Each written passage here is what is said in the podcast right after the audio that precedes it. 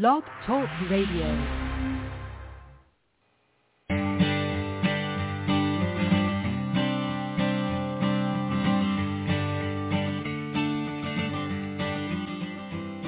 Hi and welcome to The Art of Film Funding. I'm your co-host Claire Papan, along with Carole Dean, author of the best-selling book, The Art of Film Funding. Carole is also the founder and president of From the Heart Productions and the host of this show. Our very special guest, Patrick Martin, has been a pioneer in artificial intelligence and virtual reality since the 1980s when he secured 2 million venture finance as a college student. His team from Oxford and University College London created the Robo Show, a rudimentary AI project which became a media sensation across the United Kingdom and Europe. Patrick pioneered virtual reality editing for Sony for the 1996 Olympics in Atlanta, featuring a 300-foot screen, and he was sponsored by Intel for the Intel Superscreen in Moscow in 1998. In the 2000s, Patrick evolved the world of AI-driven search engine optimization and founded 3D SEO with his team of Google application developers. Patrick is a certified Google partner and successful investor in AI startups. And Carole, I understand that Patrick works for From the Heart, and he's also managing a YouTube channel for you. Yes, Claire, that's right. We're really happy to work with Patrick, and I want to share him and his expertise with our listeners. So thank you for joining us, Patrick. Oh, it's my pleasure. Good. We're going to have some fun and learn something because we want to know how to use Chat GPT because it has tons of benefits for filmmakers and entrepreneurs. Um, so right now, I use it for research, thanks to what you've shown me. But in fact, Patrick, uh, I can ask for tips from Carole Dean about pitching your film, and it will give me a list. So I think it's exciting. I know that we're all worried about how many jobs AI will take, but the fact is that there are so many benefits, and we need to learn how to use it to enhance our jobs to keep our jobs. So that's the plan. So let's get started and uh, talk to us about how we can use Chat GPT uh, on YouTube. Well, YouTube is a particularly useful way to use ChatGPT because you can use the functions of ChatGPT in a very important number of ways. And there's going to be a sort of cheat sheet on the uh, um, uh, from the Heart Productions uh, blog post. So many of the things here, you know, uh, you can you can read about and, and, and, and use. So the first and the most important thing that most people in the film business want to be able to do, if, for example, you're making a documentary, is to get the transcript of what has been said. And let's assume, for argument's sake, you know, this used to take quite a long time.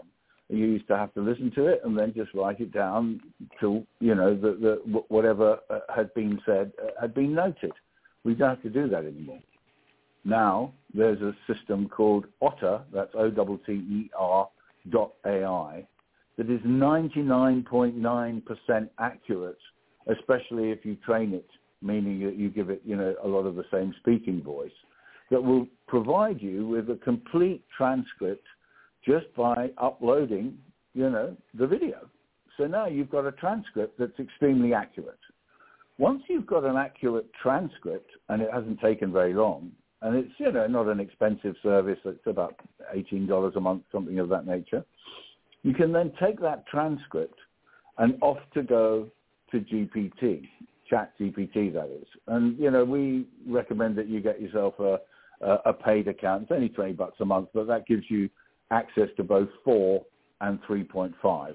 What's the difference between the two? 3.5 um, is it's a bit like a, a, a, a regular horse, and then GPT-4 is, is like a racehorse. you know, it, it goes faster and and it, uh, and it wins more races. But if you don't know how to ride a horse, don't jump onto a you know on a racehorse first. Yeah, it, will okay. probably go backwards. Yeah.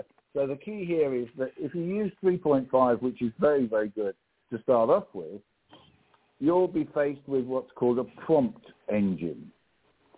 And the prompt engine is a very important thing because what it's doing is it's not just going to give you a simple sequence of answers like Google. No. What it's going to do over here is it's actually going to do work, real work. And what is that work? Well, one of the things that we want to be able to do when we have a transcript is to put the transcript into GPT-4. That's right. Just cut and paste, put the transcript into GPT, ChatGPT, and then ask ChatGPT to provide a set of long-tailed keywords. Now, if you don't know what a long-tail keyword is, it's just a combination of keywords. It's just a fancy way of saying, well, you know, here's a sentence with two or three keywords in it. And generally speaking, 80 to 90% of search is governed by these long tails, meaning there's lots more variations of combinations of keywords than there are single keywords, and that the great majority of traffic comes from long tail keywords. So it's a very important term to understand and, and use. So if we look at GPT, we can put the transcript into GPT, and then we can say, look, give us the long-tailed keywords. And then GPT will then spew out 15 short sentences of long-tail keywords. Now, let's assume for argument's sake that we can cut and paste those long-tail keywords, and then what we're going to do is we're not just going to use GPT-4, and we're not just going to use GPT-4 once. And in this illustrative example, what we're really doing is called multi-prompting. That means start by doing one thing, obtain a result. We've taken a audio tape and now we have text of a transcript. We then take that transcript from the AI, because that's Otter AI, they specialize in transcripts, and off we go to GPT-4, which is much more of a large language model. We won't go into the details of that. There's lots that have been written about large language models that everybody can read. We go into GPT and we put in the transcript. Now we've got 15 long tail keyword combinations. And let's assume for argument's sake we can cut and paste those. Now what we're doing is we're going to yet another artificial intelligence. And this one is one that anybody that's on YouTube should be using because they're pretty much a monopolist on this. They've got all the data and they're called VID, V-I-D-I-Q. Now, vidIQ is a different type of AI. It's an AI that is looking at all the data that is flying around in YouTube, and it's saying, well, we've got access to all of this data, and we can tell what keywords are highly competitive. For example, you know, um, movie making is a highly competitive keyword that has four, five hundred thousand people looking for it. Um, and, you know, it's extremely high competition, so the likelihood of ever getting top position is virtually zero, and you'll be on page 96, uh, you know, sort of with no traffic. If, on the other hand, you ask for terms that are less competitive, for argument's sake, film funding for documentaries, you happen to be making a documentary, so therefore you're looking for film funding for a documentary, well, there we see there's not that many people looking, maybe two or three thousand, but the amount of competition, meaning the number of people that are competing with you for that particular term, is low. Aha. Well, that's important to know, isn't it? So now you can take the results of the GPT-4 that is giving you all the long-tail keywords that are associated with the transcript and you can put them into vidIQ and test which of those keywords are effectively low competition with a reasonable amount of traffic.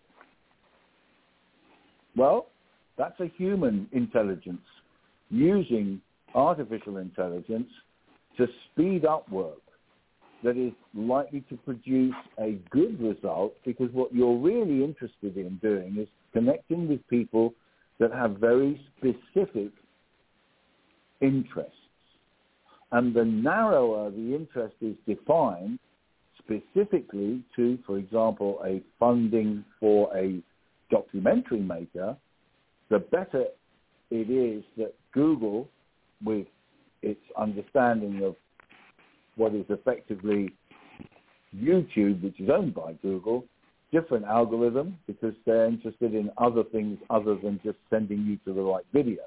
But leaving that aside for the moment, if you have a good guide to all of the various keywords within your area of interest that are then being put through a secondary AI that's giving you where is the low-lying fruit, where are the low competition uh, keywords that I can actually get a top three, top five position and really get some traffic for people that are interested in what I am doing. Bang, these are the keywords. Then you use your human intelligence to make the best use of that information to create a title of your work. And let's assume the argument is that what we're interested in doing over here is we're interested in documentary filmmaking funding and all the variations of that. And then we take that title and we put the title and the transcript into GPT-4 again. And why are we doing that? And the reason for that is that we want to generate two important pieces of information. The first piece of information that we want to do, uh, uh, uh, uh, find is the description of what is this video about.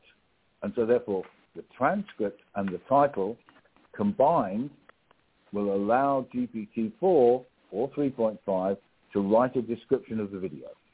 Secondly, it will also be asked to put the chapters together, meaning the number of segments within the video that are, for argument's sake, scene two, three, four, five, or whatever, where you know there's a change of scene, and it'll do that as well. So now we have all of that information, which would normally take six or seven hours, and it's taking about two hours to do. And so from that point of view, or three hours to do, the importance of using ChatGPT is to do specific functions for specific activities that have a lot of contextual information so that the result is really useful. And that's by, you know, way of what is called now prompt engineering, asking very specific questions in series to get very important information as far as answers are concerned. And the second thing that you can also do, of course, is when it comes to video, which is a separate issue completely, you can use DALL-E, which is D-A double, uh, uh uh, to create images from prompt. So you can say, you know, uh, provide me with a fairy tale house of a hobbit um, using, you know, uh, oak tree as an example of uh, a hobbit living in an oak tree, and it'll produce a hobbit in an oak tree for you. Now, there's other op- op- operations with AI that will then take that hobbit in a oak tree and do the mouth movements of speaking for, you know, 10 or 15 seconds, reasonably realistically, you know, to sort of Disney standards of, of talking with a, what I would call a locked off shot. Uh, uh, you know, uh, no moving uh, cameras, just a locked off shot, somebody facing camera or a hobbit facing camera, and it's going to say, "Hello, I'm a hobbit that lives in, in New Zealand," and then you put in the text, and then the hobbit will say, "I'm a hobbit that lives in New Zealand." And those are the technologies that are also extremely useful in certain important categories, such as news releases and all of the various things where avatars are now being used by the BBC, Microsoft, and everybody else. So all of these types of technologies are using traditional skills. You have to be able to construct a meaningful, important title for your video once you've got the information about what is likely to be the low-lying fruit. But if you haven't got an English, uh, uh, you know, uh, an understanding you know, uh, uh, of, of English as a native speaker, you're probably not going to be able to write a very good title. So using your existing skills as a screenwriter or as a as an editor or as a you know a designer, all of these tools are now available to speed up the work and, and to produce a, a, a quality of work that's much higher uh, with much less time. All right. Well, Patrick, I want you to. I wanted to learn more. Let's go back to this DALL-E One because uh, yeah, uh, I listened to uh, Voyan, who calls himself the father of Pixar, and oh, yeah. he said he talked about DALL-E one oh, and yeah. how to use it, and he said DALL-E Two would be faster. Uh, they, he said it took him a year to create that, but DALL-E 2 mm-hmm. would be maybe six more months and would have it. Uh, mm. And that people could create their own videos with this. well, yes, to a certain extent.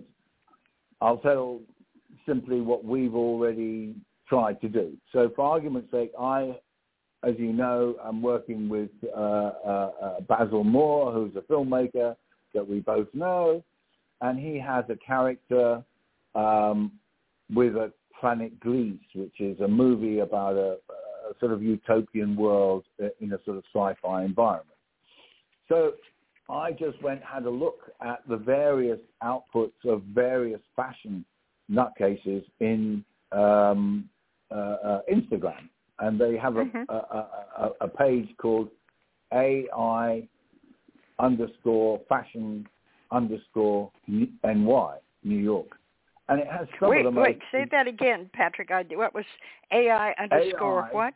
Uh, underscore fashion underscore NY New York. So what okay. this is is this is a this is a hashtag for a specific group of people that are really interested in producing AI-based fashion, which is very outrageous and of course doesn't cost very much because quite simply you can just put various prompts in and various source material to reference and then out pops stuff that, you know, Helmut Newton would put in a book if it was 30 years ago um, you know, and get paid a fortune for because the, the composition is perfect. You know, it's Avedon quality fashion photography. You know what I mean? Vogue right. stuff. Yeah. And, and, and, and some of the stuff is completely outrageous, you know, uh, uh things that look very futuristic. So I just selected a couple and then I took that and I put it into DALL-E and it gave me variations on that theme. So now I've taken something that somebody spent quite a long time producing with AI, with various prompts, and they came up with a really stunning image that I thought, oh, this is good. But I don't want to use that, that particular stunning image. I'd rather see a variation of it. And so I took a variation of it by basically putting it into DALL-E and saying make variations, and I found a variation I personally liked, which was very similar but completely different. It was a different face, okay? And then I took that and put that into another AI program which takes photographs, and most people have seen this. They've seen, you know, the Mona Lisa singing or whatever it is. So you can take a photograph and you can put that photograph into their system and then you put a short phrase in there and it'll talk. So that's exactly what I did. I took the I took the DALL-E image, which was a, a variation of uh, an image that I found on Instagram, but was completely unique and different to the original image from which it was originally, shall I say, extracted and transformed. And then I took that image and put that into, I can't remember the name, but there's about four or five of these things which turn photographs into talking, you know, uh, and uh, it, it talked. And so from that point of view, you know, it's saying a promotional blah for the film of the Planet Greece, which I then sent to Basil and I said, have a look at this one here's three or four, choose which, whichever one you like. Because at the end of the day, he wants to, you know, further that particular movie with a short, uh, you know, 20, 30 second uh, you know, illustration of what the people on the planet Greece actually look like and sound like. You know, and we found a voice that was a very interesting Irish voice that gave the whole thing a sort of, um, you know, uh, Lord, not Lord of the Rings, uh, uh, a fantasy sort of Irish uh, feel, you know, from these various new fantasies that are coming out and people are getting very excited about. So from that point of view, we now got a character that is speaking um, that is largely completely composed of, you know, uh, uh AI. Wow. Wow. I and can, you I can have, send and you a it's, copy uh, of that. It, yes, I would love to see it. And it's uh, It's otherworldly, out of this, something purely out of this world, right? Yeah, I mean, because we've basically taken a pretty out of this world sort of fashion face, which, you know, just to describe it, you know, and you'll probably be able to, see it and go off to, uh, you know, the blog page of From the Heart, and we'll leave it there so people will be able to see it. Um, and what it's doing is, first of all, somebody created a great image. Um, we made a variation of it. The variation was then animated uh, to speak. And then, you know, it speaks for 20 seconds and that's it. Now, can you make a whole movie like that at the moment? No. But probably in around But- about a year you would. This is what Avoyan said is coming, and this is what he Oh, said yeah. to get ready for, because Oh, he said, uh, "Forget the green screen. You don't need that. We're going No. to give you background, characters, dialogue, Uh, he, and he showed us. Uh, this is uh, um, I paid for uh, Can to stream into the house so I could see him in a in a conference on AI and what's coming. And then he explained to us that all of this you can create. He showed us a video, Patrick, that was a drawing by a child. So he put the video into AI and all of the characters this child drew came alive and started talking and uh, there was a story and they created a story and it became a film. And that's the Oh, future, yeah. he said. Oh, absolutely. Well, what's going to happen pretty fast is that everybody is going to have two of AI. There's going to be personal AI, which is everything that you ever do from the time you're born is going to be recorded by an AI. It's like a doppelganger of you and it knows everything that's ever happened to you. It's private and it's, you know, editable by you, but it's almost like your doppelganger. But the key here is when we pass, nobody will be able to tell the difference between the doppelganger and the original. so you'll always be around. Even Well, the mother-in-law you want to get rid of, you can't. She's here forever, right? well, because it's got your voice, it's got Uh-huh. your image, it knows how you make decisions. It's been with you since the day you were born. Wow. So, That's incredible. Well, no, no, no, that's right now. Oh, Absolutely right now. There's a, a fellow that was talking to Jordan Peterson about this very subject about three weeks ago. And, you know, we'll put that in the notes on the blog. The key really is that the intermediation between publicly available AIs, you know, those that check your bank account, make sure that you're not a fraudulent person, this, that, and the other, and your personal AI and your personal security are all concentric rings which are effectively your digital skin. That means everybody now, because their intermediate device is their smartphone, you know, you pay your bills with your smartphone, you check a restaurant with your smartphone, you call your friends, you find things, etc., etc. So you're already using it, and to a certain extent, it's using you. Because if you don't know what the product is, then you are the product, and that's what's been happening for the last 20 years with Google basically hoovering up vast amounts of data that they then sell to advertisers, and that's why they became the biggest advertising agency in the world. Most people think of Google as a search engine. No, no, no. It's it's an ad agency cleverly disguised as a search engine. That's what it is. Everybody's interested in Google, but Google's only interested in itself because the more times you look at Google, the more money they make. And so from that point of view, yes, they give you lots of free stuff, and it is been something that AI has been used on you, on everyone that's listening to this show, for the last 10, 15 years. They have been using AI to gather as much data on human beings that are using their system as is humanly possible so they can sell it to advertisers.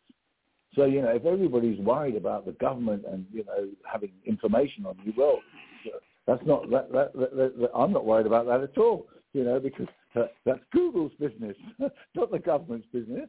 Government's business is to make the trains work. You know, Google's business is to sell you stuff. There's lots more money in selling you stuff than there is in making the trains work.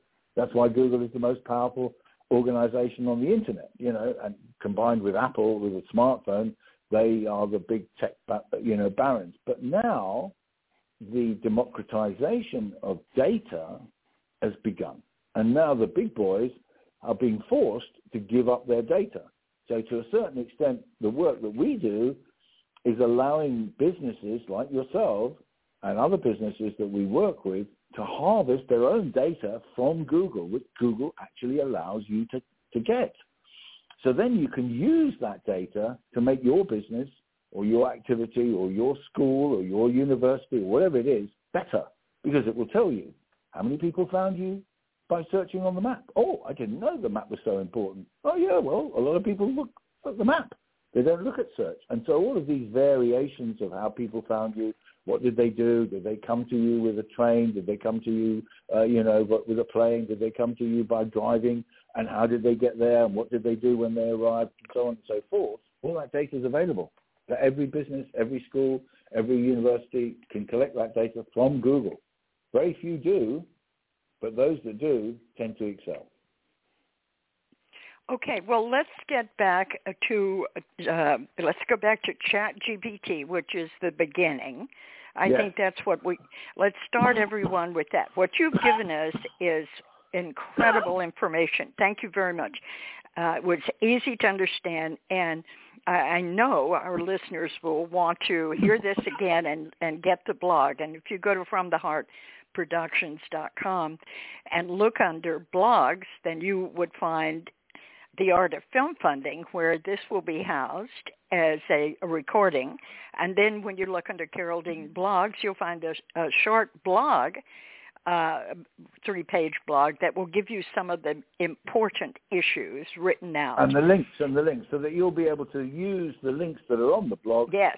to get your work done. Whether it's, you know, you want a, uh, I mean, we have a page called GPT4more.com and you can go there and there's loads of free prompts uh, for anything that you can possibly imagine, um, and it's perfectly free.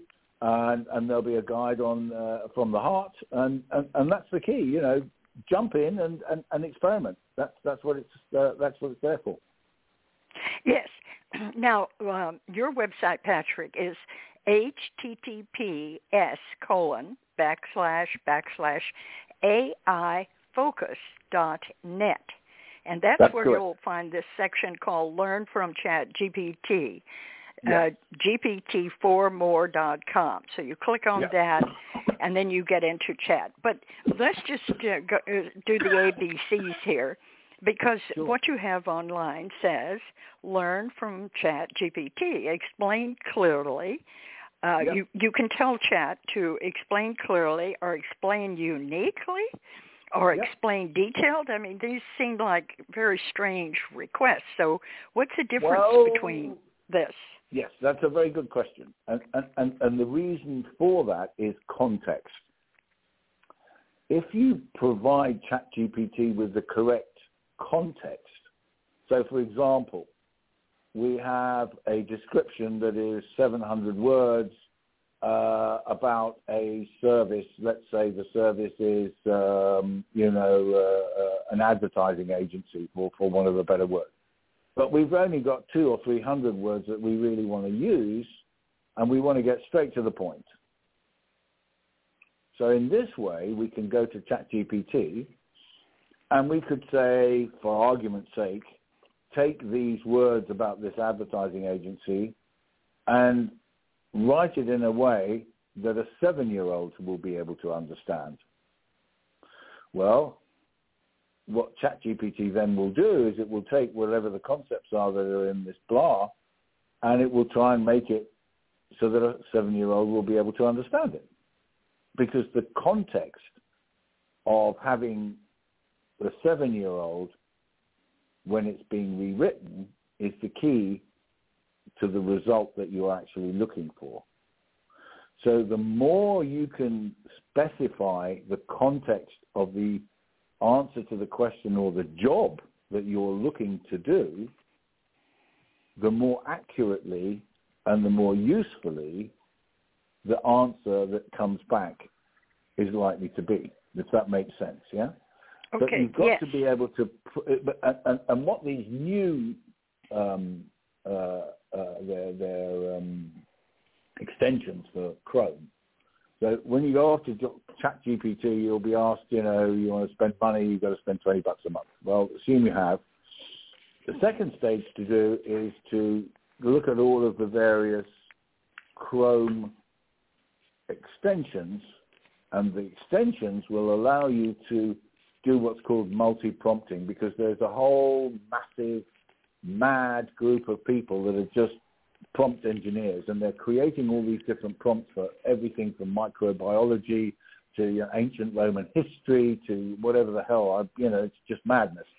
And what they're doing is, yeah, but it's true, it is madness. I mean, and, and they're and they're rated by the uh, extension as to how popular their various their various prompts are. And there's prompts for absolutely everything you can possibly imagine: accounting, uh, you know, statistics, uh, you know, uh, physiology, medicine.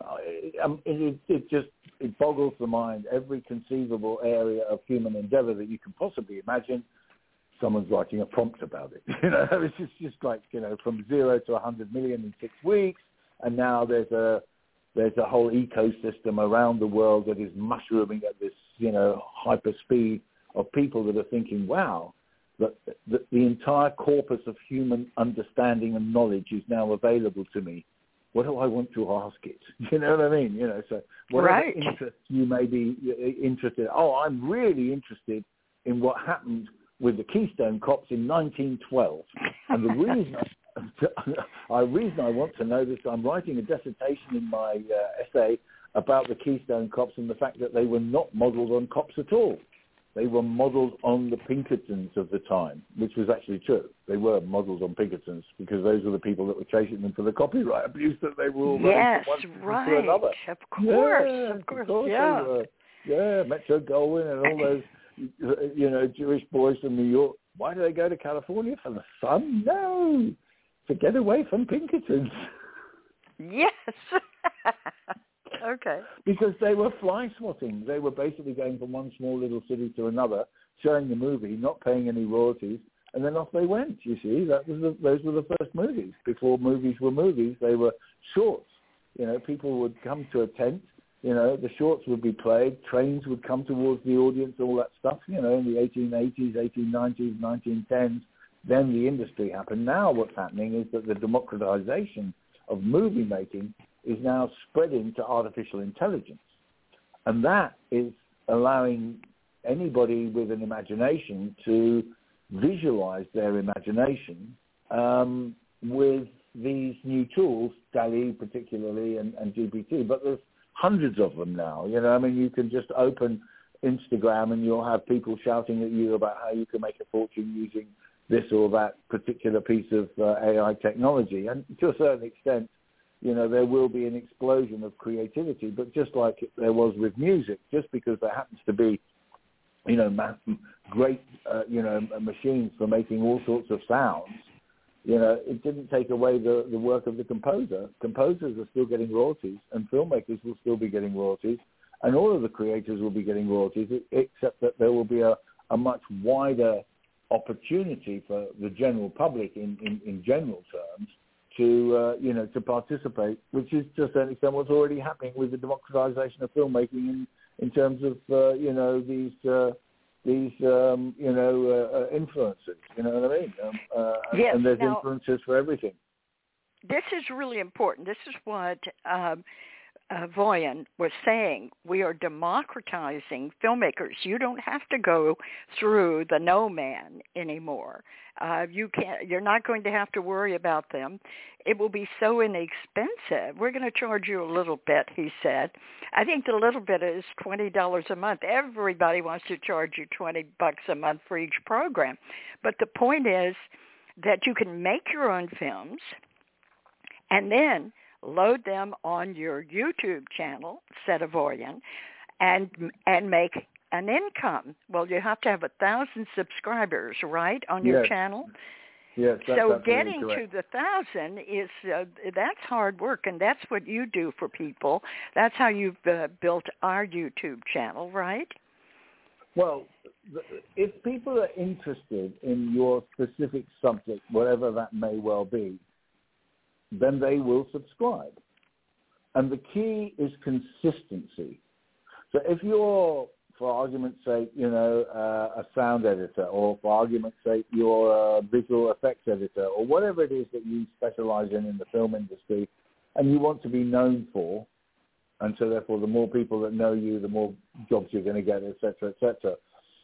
Doesn't necessarily mean that you always have to have a thousand subscribers, but yes, it's more useful to have more subscribers. And if you know something that most people don't know, and you can describe it, and you can say, well, you know, I'm using this and I'm using that, and I'm doing this and I'm doing that, and here's what I've done recently. And there's an audience for whatever it is that you happen to be doing, you know, whether it's uh, collecting bees, you know, around the world and then taking photographs of each bee and then, you know, describing how you caught it. Well, is there a market for that? Yes beekeepers all over the world. Oh yes, this guy's crazy. He's gone to Chile. He's gone to there. He's gone to Machu Picchu. He's caught bees from everywhere. So every beekeeper in the entire world is watching this channel. Well, that's good if whatever it is that you happen to be interested in selling to beekeepers is of, of interest, and that's what YouTube is. It's a it's a hyper hive of vast numbers of specializations that many different people have. Anything that you want to know how to do, you can basically put it into YouTube, and that's very important because the 90% of the traffic that you're going to get is not going to come from search. It's going to come from suggested videos. And that's from, why you explain that. Suggested, yeah, okay, yeah. well that's that's what that's what we're here to talk about. So, what is a suggested video? Well, first of all, let's look at what most people do when they make a video. They don't do anything other than upload it and then they say something very one sentence or two sentences about it and there it remains, you know, collecting effectively, you know, digital dust until it disappears because nobody's watching it and it gets 60 views or 50 views. Now, what's the difference between those videos that get suggested by YouTube? We first of all must understand what it is that Google is, and that is it's an ad agency cleverly disguised as a search engine. So the cleverly disguised part of the operation is the search that everybody's interested in being at the top of. Important, but not as important as suggested videos because if you're watching a video about, for argument's sake, beekeeping, and then there's five other videos there that are potentially also of interest to you, then the one that is suggested to you is very important.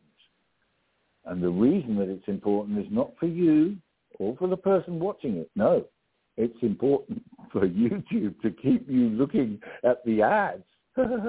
That's why we're here, okay. right? To watch right. the ads. We're not here to do anything else other than watch the ads. Google is not concerned with the content. It's only concerned with whether the content is interesting enough to keep you watching on YouTube. And therein lies, as Shakespeare once said, the rub. Okay? And what is the rub? The rub is it can only choose from people that actually understand that and have actually written enough information about the video so that it becomes one of the shortlisted for being suggested. Because only those videos that have enough information can be shortlisted for those that are suggested. If Google doesn't understand what the video is about, how can it suggest it? It can't.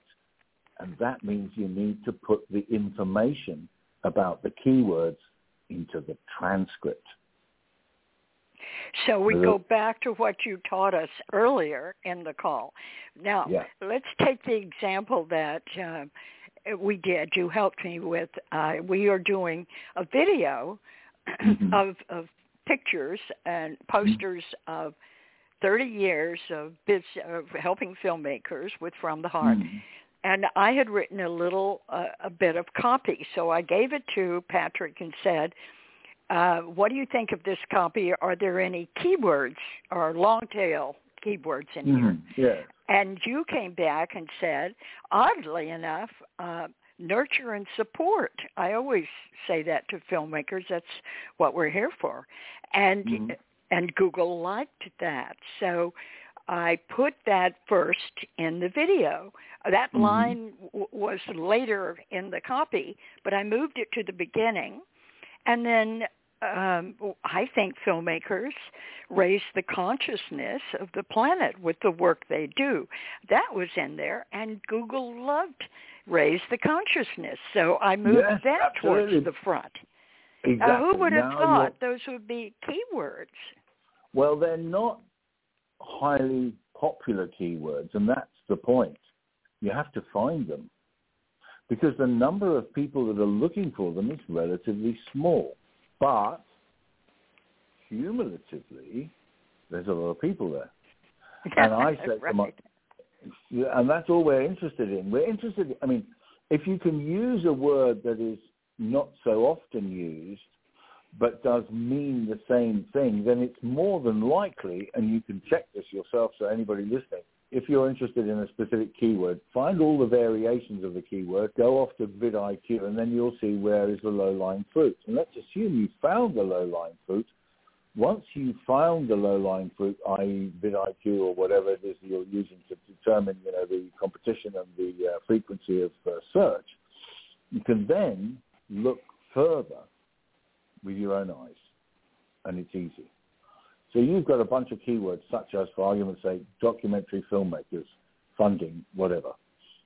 And you then look at the top of that particular keyword, documentary film funding. And what do we see here? Oh, we see lots of old videos, two years old, three years old, five years old. What does that tell us? It tells us there's no competition and we're more than likely to get a top three position because of a very important term. And that's another lesson to be learned here. Recency. Okay, it's a new word, recency. What does it mean? It means when was this published? Because the only thing Google is really interested in, if you really want to succeed on them, whether you're a website, whether you're a Google business page, or whether you're a YouTube channel, but more importantly, if you're a YouTube channel, is am I a consistent publisher? And being a consistent publisher means putting out a couple of videos at least a month, and some people are putting out two and three a day. But generally speaking, it's you know two or three a month, or four or five a month, depending on how often. They don't have to be long. It can be 10 minutes, 15 minutes. But the point is that consistency builds up what we call channel authority. And what does channel authority confer? It, it confers reaching for the higher fruit. So at the beginning, you can only go for keywords that are relatively low competition and maybe not so many people looking for them. After you've got your channel authority in whichever niche you happen to be in, you know, it can be growing peaches, it can be, you know, uh, you know how how, how to, uh, you know, how how to grow vast numbers of earthworms. It can be, you know, uh, children's programs. It can be whatever it is that you're interested in. Those areas acquire authority, and because they acquire authority, they're more likely to be suggested in the great suggestion race of everybody's trying to get their videos suggested. So if you've got a high authority channel and you're publishing two to three times a month, then effectively your channel begins to grow and you grow subscribers. Google has a look at that and it says, well, you're an authority on, you know, uh, earthworm production. Uh, it seems like most people that want to know anything about earthworms, they need to come to your channel. You've got a, a, a, a whole comprehensive uh, area of uh, you know everything you, you could possibly imagine about earthworms. We're going to suggest you more often, and once that happens, then you're basically turbocharging your channel. But it's a lot of work at the beginning to get that done. And now, of course, with GPT-4 and the various AI tools that you have at your disposal, it's a, less work, but more uh, what I would call um, uh, intelligent work, work that requires higher reasoning capabilities, because you have to be able to reason your way through what it is that you're trying to do using various principles that you know you can find on the From the Heart uh, uh, blog page. Once you've found those principles, then you burrow away into your niche and see who's there, how much competition is there, is it worth your time, money, and effort to actually exploit this niche? If it is, you know, you then follow the rules, and many of those rules are already uh, widely available on vidIQ, and you can go to vidIQ and, and get an education on, on, on how this all happens and it is something that is a bit tedious, but at the, at the end of the day, using the new tools that are available makes it a lot less tedious than it once was. Yes, it does. And it's also the future because if uh, you're look if you look at the filmmakers world, um, this will allow filmmakers, uh, documentarians, and feature filmmakers and shorts to make films on subjects that have a market, even though it's a small niche market, but Absolutely. by being able to uh, capitalize on the keywords and reach that audience through Google, finding them through the keywords and directing it to their audience, they can make some sort of a return on investment once they uh, get into a position to monetize the views, correct? Absolutely, yes, that is true. That is true. Um, you know, the influencer business is find a niche and exploit it, and that can be anything in real terms. There's, if you name the niche, there's somebody you know uh, in that area. You know, whether it's children's uh, splodging, you know, with, with, with various squidgy things. You know, there's people that are getting four million views uh, to, to, to, to, to, to, to, to be able to learn how to make, you know, sparkling slime. Did you know that? Four million people are interested in making sparkling slime, right? And okay. And the people that make the smart, the spark, smart, the, the sparkling slime, usually somewhere between eight and nine, you know, with mother there, and then there's the various items that are needed, you know, the sparkle, and then there's the making of the slime, and then there's the fashioning of the slime, and then there's pictures of people with the slime, and you know, four million people look at this. Uh, it's, it's amazing. amazing. Yeah, but true. And then there's, you know, uh, w- will it, uh, will it, um, um, uh, uh, w- w- will it blend? Have you heard of Will It Blend? No. Well, Will It Blend is every conceivable item for the last 10 years that you can possibly imagine. Vacuum cleaners, iPhones, rubber tires, it's a blending machine that somebody with a 1950s haircut and a sort of uh, overweight person comes forward with a blender called Will It Blend and then puts an iPhone into the blender and blends it. oh my gosh. Every single iPhone since the very first iPhone has been blended. Not only have iPhones been blended, every conceivable type of household item has been blended. Chests of drawers have been blended. Oh my Um, gosh. Small cushions have been blended. Um, you know, iPhones, iPads, PCs in parts. Uh, you know, uh, as, and, and this guy just goes, oh, I have an iPhone over here, and this is the world's most powerful blender. and I'm going to put this iPhone in the blender. He puts the iPhone in the blender, presses blend, and says, "Will it blend?" And and people love it, right? Uh, the company is worth five hundred million dollars. Oh, Patrick, that's incredible. No, no, no, no, no, no, no, no. That's what it is. That's the only advertising they do. They don't do anything else. It's a totally Will it blend? YouTube phenomenon. Okay. Will it blend? Yeah, yeah. yeah. And a GPT phenomenal. Okay. Oh my well, gosh. It's, well, it's Patrick. Even, yeah, it's just the business of various niches. So once you've found your niche with whatever subject you're interested in, and you've seen the competition, and you've got the long tail keywords from GPT-4, then you can make a decision. Am I going to be making four videos a month uh, uh, on this on, on these various subjects? Uh, you know that, that I found out about. And if the answer to that is yes, then you have a reasonable chance because there's not a lot of competition. You've done your homework. Just like any other area of, of life, the more research you do about the area that you're interested in exploiting, the more likely you are to succeed. Right. Okay. This is brilliant. And Patrick, we're out of time, but thank you so much for all this information. And well, let uh, let us have your uh, website again, please. It's A for Apple, I for India, Focus, AIFocus.net. And, you know, if you just go over there, you'll just see lots of free prompts, uh, examples, free avatars, lots of free stuff. Have a look, see what you think. And if you want more information, then From the Heart uh, blog is the place to be. And what we'll do is we'll post a lot of the links that we mentioned in the show on the blog. And that will be available in a couple of days, I think. Is that about right? Yes, that's exactly right. And anyone who's interested in building your own YouTube channel, I highly recommend Patrick. He knows right. where the long tail keywords are.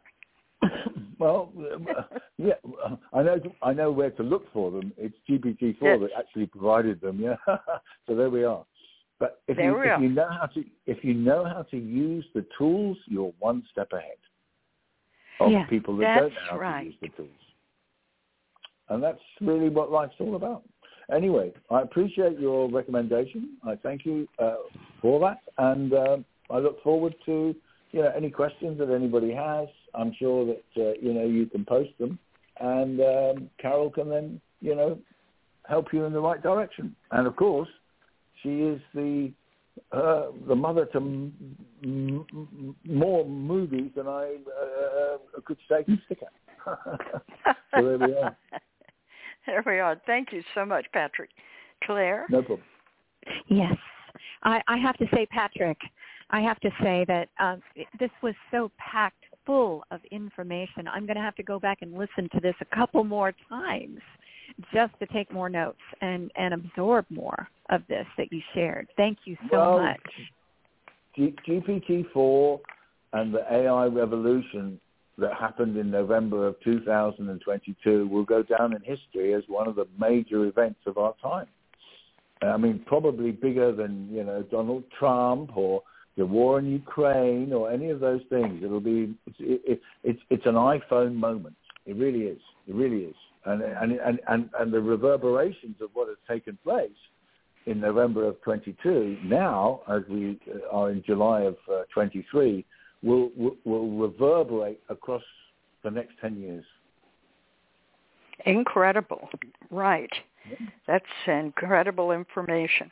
Thank you for your kindness in sharing all this information. And thank you, Claire, for helping with yes. the show. Lots of good luck to everybody. And we'll see you again in the future. Look on the website and we'll have a uh, blog for you and a link to the show. Thank you, Patrick. Thank, Thank you. you, Claire. You're okay. welcome. Okay. Be well, everyone. Goodbye. Yes. Thank you. Bye-bye. Now, in its second edition, Carole Dean's popular book, The Art of Film Funding, has 12 new chapters to cover all areas of film financing and how to avoid expensive pitfalls. Learn how to start with an idea and end with a trailer, how to make an ask for money, create your story structure and your trailer, legal advice, fair use, successful crowdfunding, how to ask for music rights, and what insurance you can't shoot without. Available on Amazon under Carole Dean and at FromTheHeartProductions.com.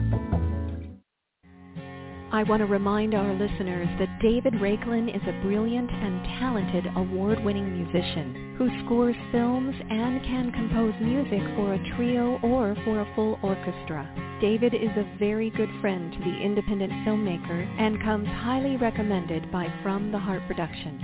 If you need music to help tell your story, please contact him at davidraiklin.com. That's David, R-A-I-K-L-E-N dot com. And Carole and I want to thank you for tuning in to The Art of Film Funding. Please visit our website at FromTheHeartProductions.com. You can also find us on Facebook and Twitter. Good luck with your films, everyone.